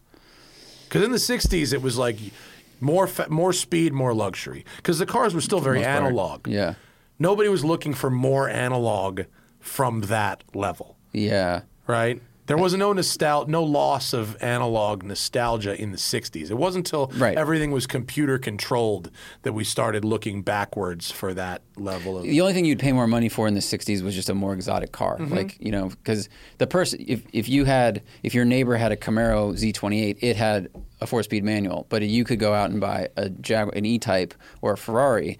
Well, now you have a manual transmission as well, but like they're both very analog. They just have very different brand representation. Okay.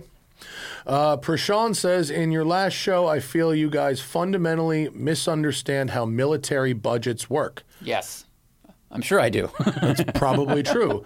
I work with people involved in military logistics, and the military is actively pushing hard to electrify because of Biden's executive order. Now, I think that's different from them wanting to electrify because they care about being green. I want to point that out. Prashan says Biden's executive order, not because the military actually cares about being green. Correct. That was what are- you said. These yeah. are different. Yeah. So, unlike what you said, this is Prashan. Unlike what you said, the military is actually accountable to a shitload of people. Fine.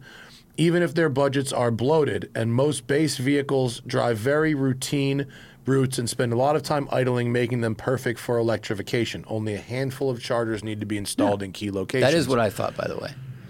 Now that's possibly true. If the if it's vehicles on established bases, sure, mm-hmm. okay. I was thinking about vehicles that are used out in the field in places like Iraq or or whatever, where they would that would not be a practical solution. But sure, vehicles that just drive people around a base, okay, electrify those.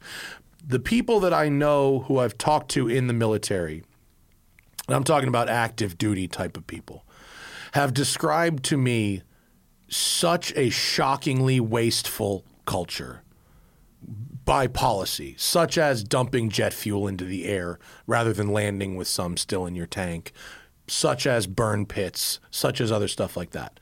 And while I'm sure that the military is accountable to a shitload of people, it doesn't seem to be doing anything. They're not reducing their budgets. Whatever that accountability is, it has not resulted in us spending less money on the fucking military, despite our appalling track record of failing at fucking wars since the 60s. Well, I think I think our statement on that came from the Pentagon's repeated failure of audits. That's Yeah. like where that's where our statement was coming from. Like Yeah. we don't speak to the naval director and go, "Do you do all of your accounting internally?" Like in, internally, they might know all the numbers, but Yeah. I guess what we were speaking on is that the Pentagon does not publish the numbers and ke- seems to fail these audits and not know where a lot of money goes. And we it's been proven that parts that are sold here for X dollars are sold, you know, to the military for 400x, Right. Which seems like uh, cash grabbing a lot of times. So that's where we were coming from. Yeah.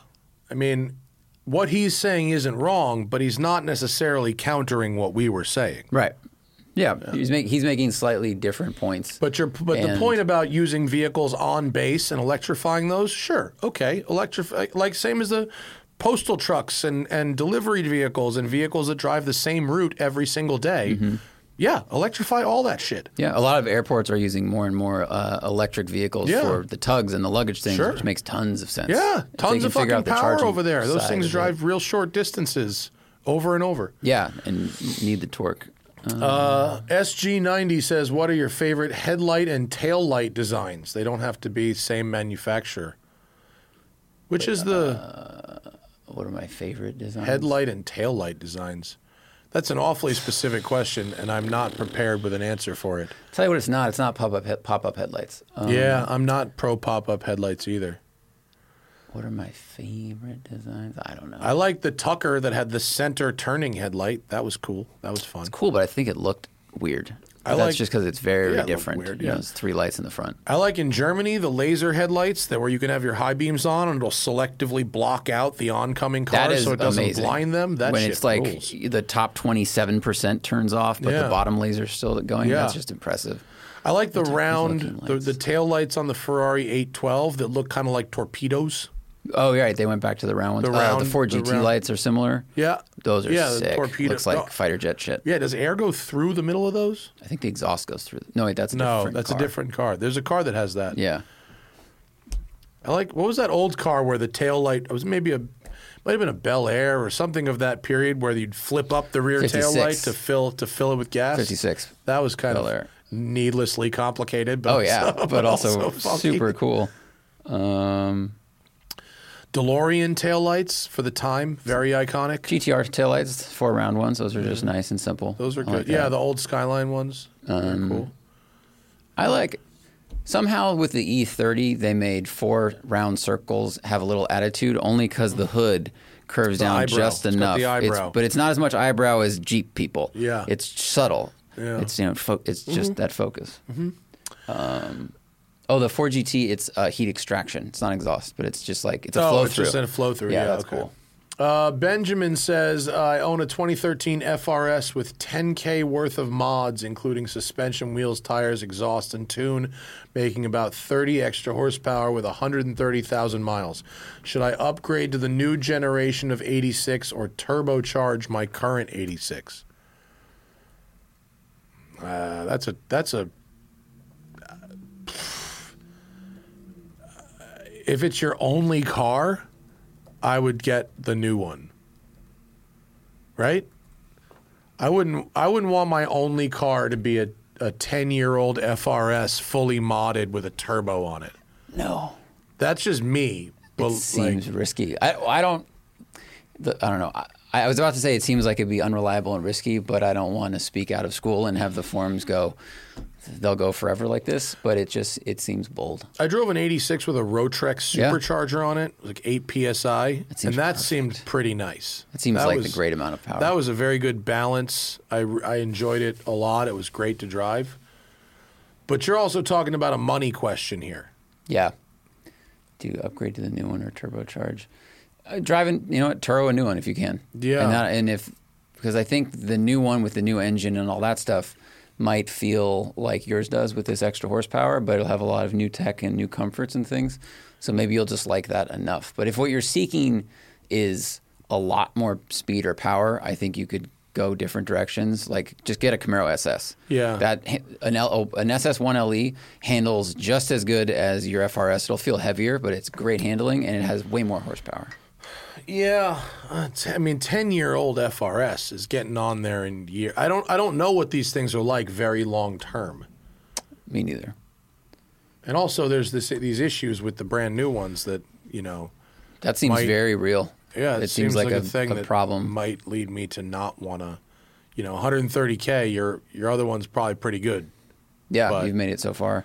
The other one, these new ones seem to have uh, was it oiling issues on right hand sweeper turns. Um, I don't know. I would wait until they update that. Yeah. I think that story is still developing. All right, Michael says your Oh. uh, S63 uh, video was great. With that experience, what would each of you individually pick in that sedan size and class that balances luxury and performance for long distance highway driving that can comfortably fit two six foot tall boys in the back seat? Money no object.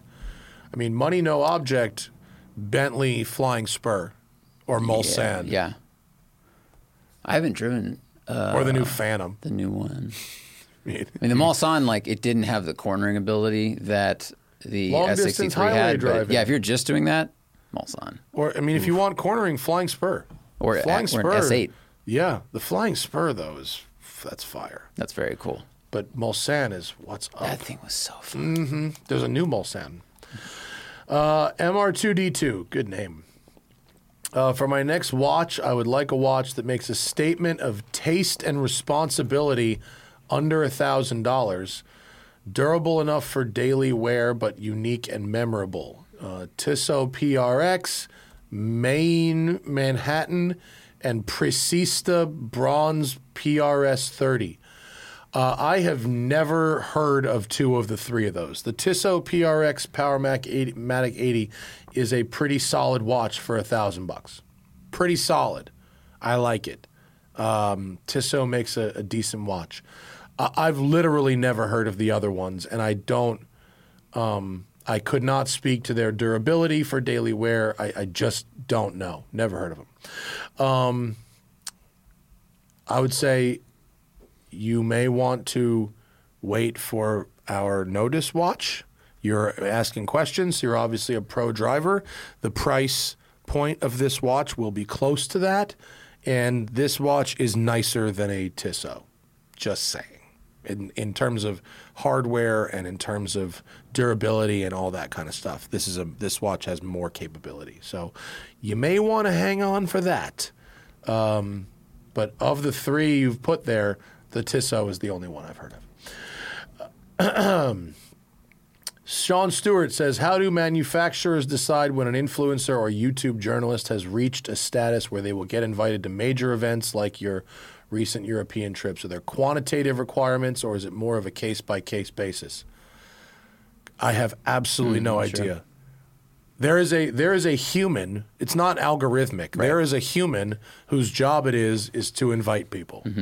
And so if you make a name for yourself, you now you probably won't just be invited to Monaco on the first trip. Uh, you'll probably be recognized locally and given press loans. And if you're smart, you will figure out how to contact the PR people for manufacturers and tell them why you deserve a car, and they'll get you one locally. And then if you do right by them, and by that I don't mean give them a positive review. I mean if you say you're going to make four TikToks with the car, you actually make four TikToks with the car. I mean you don't break it or treat it like shit or whatever. Um, but yeah, it's a person that that decides. Yeah, I think there's a lot of factors today. There's that some of it's your numbers, but then are you making content that they want to be associated with? Are you making content they think is fair? Um, is your reputation in the industry good? Uh, are you a reliable, responsible person? Like there's, and like that's why, like you said, that's why it goes through a human or a bunch of humans Yeah. because they might go, well, this person has all these subscribers, and they go, yes, but we brought them on this thing, and they actually didn't deliver what we wanted, or it didn't actually do anything for our sales or name, and so they'll go with somebody else. For Aston, I was on the influencer wave. I was not on a journalist wave, and there was a couple people um, who were very nice, but who's who all they did is Instagram. That's it. Like they did some, they did like two or three Instagram posts for the whole thing, and that was enough to go. They didn't have to review the car at all. They didn't have to. They didn't have to comment on it at all. It was pure lifestyle. I'm in Monaco with Aston Martin. Look at this pretty car. That was it. And so, um, mo- and a lot of press launches for cars now, especially at the high end, will have an influencer wave just like that. Yeah. Where they don't expect you to really create any like meaningful content. You just like do the thing you do, which is in some cases is very basic. Um, Flannel Bob says uh, revisited some older one takes, and you wanted to hear me talk about the Honda N600 with the VFR motorbike engine on the podcast. Favorite video. What a car! It was a crazy car. It was built by a guy named Dean Williams, who does not currently own it. Uh, it still lives in LA. I've seen it around before. Yeah, it's a little lightweight um, Honda N600 with a motorcycle engine in it. It's a V a V4. Uh, it is rear wheel drive. It has a sequential gearbox. It does not have reverse, or at least it didn't. Which was push a problem. your foot? Yeah, you Fred Flintstoned it backwards. Yeah. What a car! Though. Um, but it, other than not having reverse, it was incredibly well built and finished and really well sorted, and it sounded insane. You know, it had an exhaust dump, so it had a regular muffled exhaust that sounded very good. But then you'd open the dump and it sounded like an F1 car, oh, uh, and it revved to like twelve thousand eight hundred RPM, and it was a you know full sequential. It was a motorcycle gearbox, so it was fully fully sequential, and um, the fit and finish was really good. I drove another car that this guy Dean Williams built. He did a, uh, a Volvo, a P eighteen hundred with a uh, Cobalt SS engine in it, or something like that. The Chevy, the turbo Chevy motor. Oh, the Ecotec. Yeah, yeah. which was very nice. Also a very nice car. This guy was a really good for like a homebrew dude. Like this guy was a great builder. cool. Um, and yeah, I put I had a standing offer with the owner. If he ever wanted to sold it to to sell it, I said I would buy it.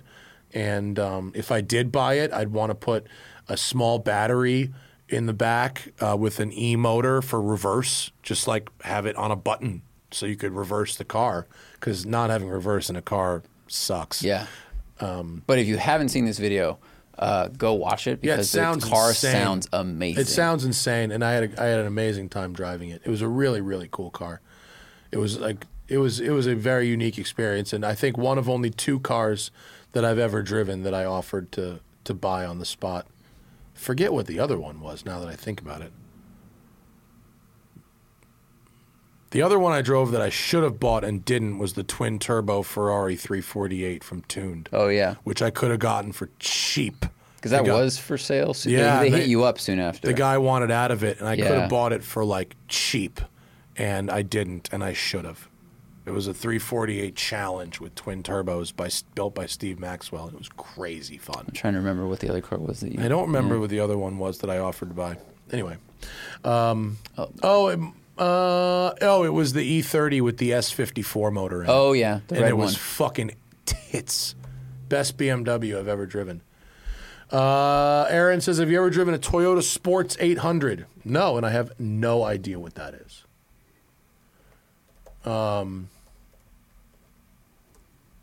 what is a Toyota Sports 800? Oh, it's like a little two-seater. Oh, it looks like an even smaller uh, 2000 GT. How yeah, about that? It, it looks like they shrunk it long ways and and uh, made it narrower, but it's I- the same height. There's no way I'm fitting in that. I mean, I, I can't. I tried to fit. Oh, there's a 2000 GT in that photo right behind it. I tried to fit in a 2000 GT, and it was not happening. I wonder if this was made to compete with the Opel GT. That's what it reminds me of, looks like it was made to compete with the Honda S600. or that. Yeah, Yeah, it's like a Toyota Cappuccino from. I don't even know. I don't know if I've ever even seen one of these. It's pretty rad though. That's cool. If I saw one of the cars in coffee, I would be talking to you for a few 700 minutes. cc. It weighs 1,200 pounds. Oh wow! It would go. This engine was sufficient. It had uh, 44 horsepower? 44 horsepower. Oh man, it was. That is very, very, very. Uh, oh yeah, styling by uh, Tatsuo Hagasawa, Hasegawa. Excuse me. That is uh, same guy who did the 2000 GT. That's why it looks like it. Cool. it looks neat. If I saw one at a at a Cars and Coffee, I would be uh, exceptionally excited. Yeah, it was to compete with the Honda S500, the Datsun 480. You know what I really like is that modern Honda S660, like the new one. I haven't seen the new one. They have it's like they're building it now. It's like a K car Honda Roadster, and it looks rad. This little guy. Yeah, our our our buddies uh, from Automation in New Zealand, they had one. Doesn't that look cool? I bet that's a good time. I feel like it's part R8, part Honda Accord. Yeah, Part well, styling car. wise, there's a lot going on there, but Yeah. just the fact that it exists makes me happy. Yeah, I bet it's a good time. Yeah. It Takes up no space. Yeah, I'm into it. Look at it's like there's like a Fiesta next to it that looks huge. the door handles of the Fiesta look like they're above the roof of this Yeah. thing. Wow. Uh, okay. Uh, Daxa says, I'm the dumb girl who bragged about wanting a four seat manual convertible for a road trip. Uh, one of them cheated on us, on us, and so we Turoed a Miata. Uh-oh. Uh It was the answer. Uh, my question is if you had your personal ideal two car garage, what what one would you cheat on them with? Wait, wait. So is the question is we had a two car garage, what would then be the third car that we would cheat on the cars with? I think that so. what that means? I think that's the question, yeah. If I remember this question, uh, she asked us, they're doing like a, a three person road trip in Vermont. And we were like, oh, rent a convertible 128i or Uh-huh. Yeah. something like that. And so it went from uh, three people on a trip to two. They, went, Miata, they went Miata. So now, I think, but I think you're right. If if we had a two car garage, what would be the third wild card? The third, wi- um, I mean, a, a th- my two cars are a, a practical everyday car, Mm-hmm. probably electric, and then a if I've only got two, and then a, a modern or semi-modern sports car that's Yeah. fun but like reliable enough to deal with. So my third car from there is something Italian from the '80s, where I don't need to rely on it for anything. So it could be the Countach, it could be the that's that's the third car for me. My third car would be, unless I owned a Corvette, my third car would be something 60s American, like cheap, cheap pro touring, like Zach's Mustang. Something I can beat the fuck out of Mm. and just do burnouts in, and that's what I would do. That'd be my my red. We'd call it the red flag car. Yeah. I think. Anthony Webb, if this question is about your actual life and not a hypothetical, uh, congratulations. Uh, you've had a big come up, and your job requires you to be in three very different locations throughout the year Seattle, New York City, and Munich. You need a car for each, and you have $150 to $200,000 per car. You'll ne- you never know when you'll be in any of these cities, so the car should be four season appropriate. If this is actually your life, Wow. it's not bad. You're doing all right. I I, I suspect it's a hypothetical, but like, you know, good for you. Let's just say if this is anyone's life, good for you, because that sounds kind of fun. So, first off, I would say for New York City, I would not buy a car. I would join the Manhattan Classic Car Club, and I would get their highest tier of membership, which gets you a lot of points to drive the cars in their fleet. And then you also have a social club attached to it and a restaurant and a place to hang out mm-hmm. when you're in New York City. If I spent a third of the year in New York City, I would not want to deal with having a car in New York City for that amount of time. Because even if it was an expensive fucking car, you're probably talking $1,000 a month just to park it. The battery's gonna die, right? Because if you don't drive Yeah, it for you eight can't- months, Yeah, it's you going show to up be and the annoying. battery's dead. But Manhattan Classic Car Club, you get their membership. They've got a fleet of interesting and cool cars. They maintain them. They keep them. You use them when you need a car. Yeah, and you that's a don't uh, even if you're in New York a third of the year, you don't need the car in New York for most of the year. So I would do that. Seattle, 150 to 200k per car uh, in Seattle. that's a lot of that's a lot of money. That opens a, a, lot. of doors. I would get a Macan GTS. That's under budget by quite a lot. I, I was gonna say RS5, but that's also under That's budget also by that's, a lot. that's under budget. 150k is like a lot. How do we spend more money?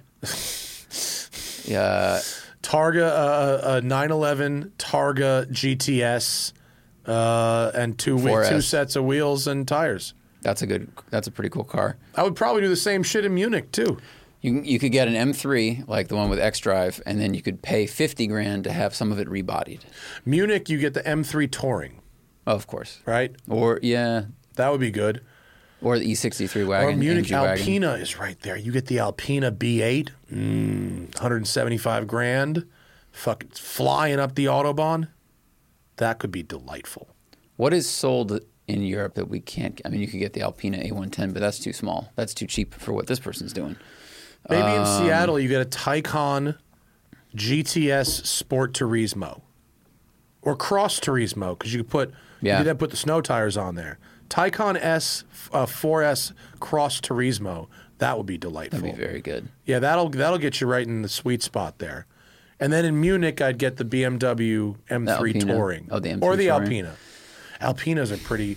You, I would get the get M3 mad respect in Germany if you drive Alpina. I'd get M3 Touring because you want to go to the Nurburgring or you want to go do track days because Right. you're there, so you can still haul ass on the freeway because you don't need super cushy suspension because the roads are good. the there. roads are good in Germany. Yeah. yeah, yeah, yeah. It's a good answer. If that's your life, Anthony, good for you. Shout out to him. Thanks, patrons. hmm Appreciate yo questions on this one. Uh, did you post the event for Henry Grabar yesterday for yet for tomorrow? Zach? No. Okay. Uh, live people, we are back uh, tomorrow, Thursday at 11 a.m. Pacific with Henry Grabar. He is the author of uh, Paved Paradise How Parking Explains the World. I fucking loved this book. I thought this book was great.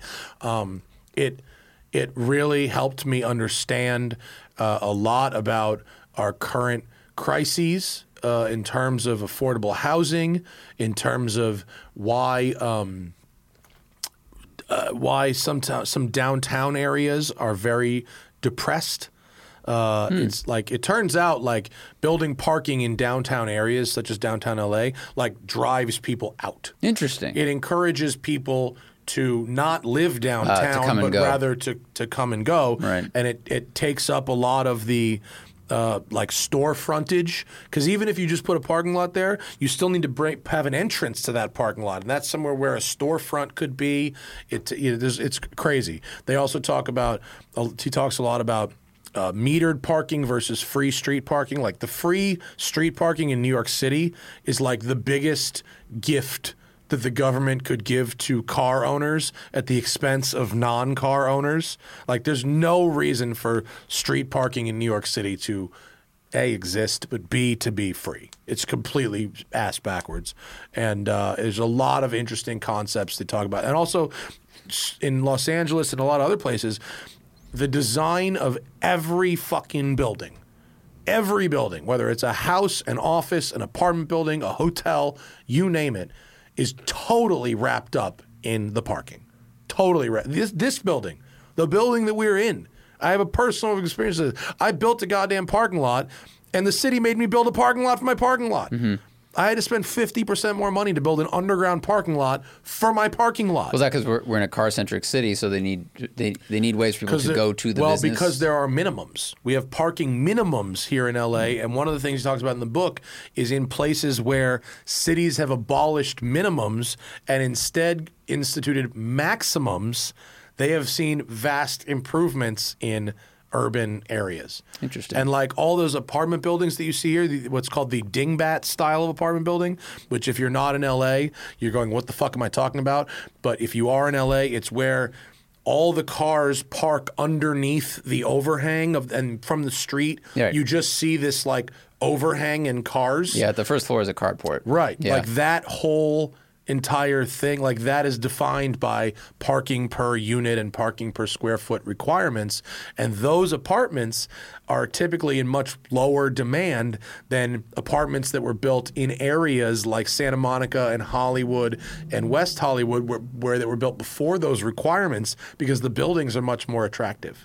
And you oh. could not build those buildings today. Right. It's also Wow. why you can't build a lot of low income housing today because building parking is crazy expensive and if you build and they have minimums. So even if you try to build low income housing the requirements of the parking drive the cost of construction and design up so much that the part the apartments then have to become more expensive. But no one is going to pay that money for a basic apartment. So they add amenities like the pools and the gyms and all this shit and then they make it luxury apartments mm-hmm. to justify the higher rent when the whole reason the rent was so high in the first place was we had to build us fucking parking But is that to help? Like, 'cause if if someone just is it because we're in a car centric city? So if people built a 20 unit apartment building with no parking, let's Yeah. just go extreme, Right. Then you are only you're obviously only catering to a market of people that don't have a car, don't need a right car, which many So- low income people don't hmm. if you're building low income housing a lot of low income people don't have a car and we're going to talk about this tomorrow it's not like you're screwing people who do have cars they will have other places to live but by forcing parking in all apartment buildings you're making people who don't have cars subsidize the people who do have cars Hmm. and it's like it's like how if you improve public transit the commutes for people who like to drive get better. Right. Because you don't have to force people off the highway. You just have to give them an option that works better. And some people will take it, reducing traffic for everybody else. Same thing. If you build low income apartment buildings without parking on site, there are enough people who would happily pay three or four hundred dollars a month less in, in rent. And the reason it's so it's cheaper is specifically because the developer didn't have to build a fucking parking lot, and you didn't have a car anyway. right? Yeah, that's an interesting point. Yeah. So there's there's a lot in this book about that, and I can't wait to talk to the author about it. Cool. Because it defines like the city, it defines the suburbs, it defines the single family home, the multifamily home, the low income apartment, the high income apartment. Like, and it's not parking isn't like the natural order of things. It's like specifically planned out by people who have made conscious choices that are in many cases like not good for us. Hmm. So Okay. as like the owner of a parking lot and a car enthusiast who also considers himself at a, pro- a progressive, I'm at a weird intersection of interests in this book. Hmm. So it's kind of funny. Anyway, tomorrow at 11 o'clock, uh, Henry Grabar, author of Paved Paradise, will be on the podcast. And we'll see you all then. Bye.